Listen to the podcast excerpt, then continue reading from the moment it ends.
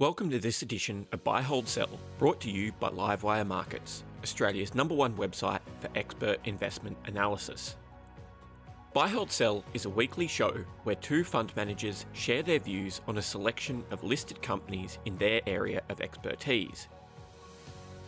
Buyers and sellers are what make the market, and you'll find that our guests don't always agree on the stocks being covered.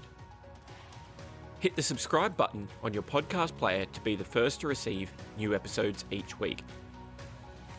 If there are stocks you'd like our guests to discuss, let us know by leaving a comment in the review segment.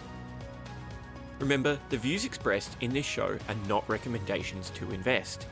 You should seek appropriate investment advice before making any investment decisions. And of course, please read the disclaimer in the show's notes. Let's get into the show.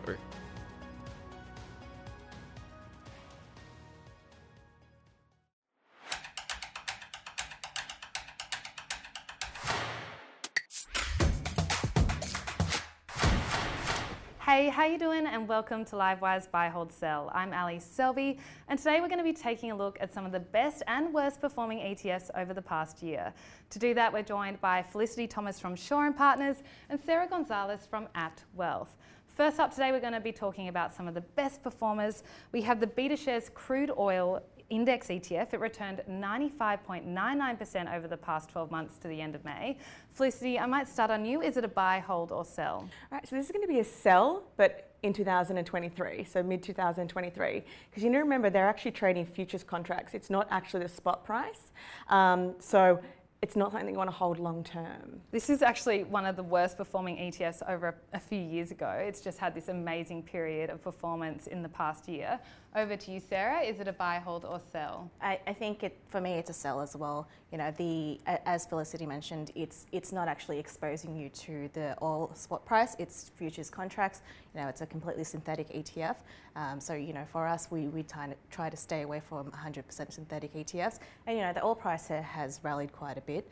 And it's very hard to see it, you know, continue in the next 12 months. It's actually sold off around 22% over the past month. We're going to talk about our next ETF though. It's Fuel. It's BetaShares Global Energy Companies ETF. It returned around 59.24% over the 12 months to the end of May. Staying with you, Sarah, is it a buy, hold or sell? Again, for me, it's a sell, similar to the first reason. You know, oil and gas prices have rallied quite a bit. You know, this ETF provides exposure to oil and gas companies across the supply chain, but still they're still exposed to that oil price. This one has management fees of 0.57%, and it's actually sold off around 16% over the past month. Felicity, over to you. Is it a buy, hold or sell? So I'm actually going to go a buy because it has some of the world's largest energy companies, and energy generation is actually going to increase 150% by 2030. So I think it's a buy. Next up today, we've got the VanEck Australian Resources ETF. It returned around 22.57% over the 12 months to the end of May. It has management fees of around 0.35% per annum. Felicity, is it a buy, hold or sell? I'm probably going to go a hold at the moment.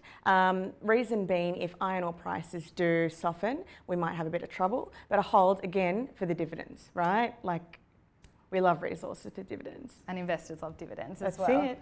Similarly, this one has sold off recently. It's down around 17% over the past month. Sarah, is it a buy, hold or sell? I think for me it's a hold, but ultimately a sell moving forward. You know, this ETF predominantly focuses on Australian commodities, which predominantly is made up of iron ore. And so, you know, with this ETF, the top five make up, you know, 50% of the portfolio. Could you get better exposure in a more broad-based index? That's Aussie, possibly. Okay, I'm going to push you for one. Would it be a hold or a sell? For me, it'd be a sell. Let's move on to some of the worst performers over the past year. First up, we have ETF Securities S&P Biotech ETF. The ticker is CURE. It fell around 40.09% over the 12 months to the end of May. It has management fees of 0.45% per annum. Staying with you, is it a buy, hold or sell? For me, it's a hold. I think biotech has really sold off, and I think it has a way to recover. So I think people that are holding it should continue to hold. It actually has lifted over the past month. It's up around 11%. Over to you, Felicity. Is it a buy, hold or sell? I'm going to go buy. Look, I like to buy ETFs for the long term. We're an aging population, and what's the most important thing in the world? Your health, right? So biotech, healthcare, life sciences, that's where you want to be invested over the next couple of decades. Next up, we have the BetaShares Asia Technology Tigers ETF. The ticker is Asia. It fell 32.07% over the 12 months to the end of May. Management fees of around 0.67% per annum. Is this one a buy, hold or sell? So this is a buy for me. Reason being is it has really solid names, right? Like your Alibaba, your Tencent. It's been sold off significantly. And Asia GDP growth is predicted to be over 5% for 2022 and 2023. So buy for me. This one has been pretty flat over the past month. Is it a buy, hold or sell? For me, it's a sell. You know, there's no doubt that Asia is growing. But the exposure to, you know, China, Taiwan and Hong Kong makes up about 73% of this ETF. You know, there's always a risk of, you know, further regulation on particular companies. So for me, it's a sell. Last but not least today, we have the ETF Securities long NASDAQ 100 hedge fund. The ticker is LNAS. It fell 25.75% over the 12 months to the end of May. Has management fees of 1% per annum, a little bit more expensive. Sarah, last one for you today. Is it a buy, hold or sell? For me, it's a hold. I think this ETF has sold off quite a bit, and so I do expect, you know, markets to recover, and when that does, this ETF should start to perform. This one hasn't performed that well over the past month. It's down a further 21% compared to the NASDAQ's in the red, around 5%. Over to you, Felicity. Last one for you today. Is it a buy, hold or sell? I'm actually going to say a buy because interest rates are predicted to start cutting next year. And they might be quite volatile for the next couple of months, but as soon as that uptick happens, you don't want to miss out. I can't believe we're talking about cutting interest rates already. I hope you enjoyed that episode of Buy, Hold, Sell. If you did, why not give it a like? Remember to subscribe to our YouTube channel. We're adding so much great content every week. Thanks for listening to Buy, Hold, Sell, brought to you by Livewire Markets, Australia's #1 source of expert investment analysis.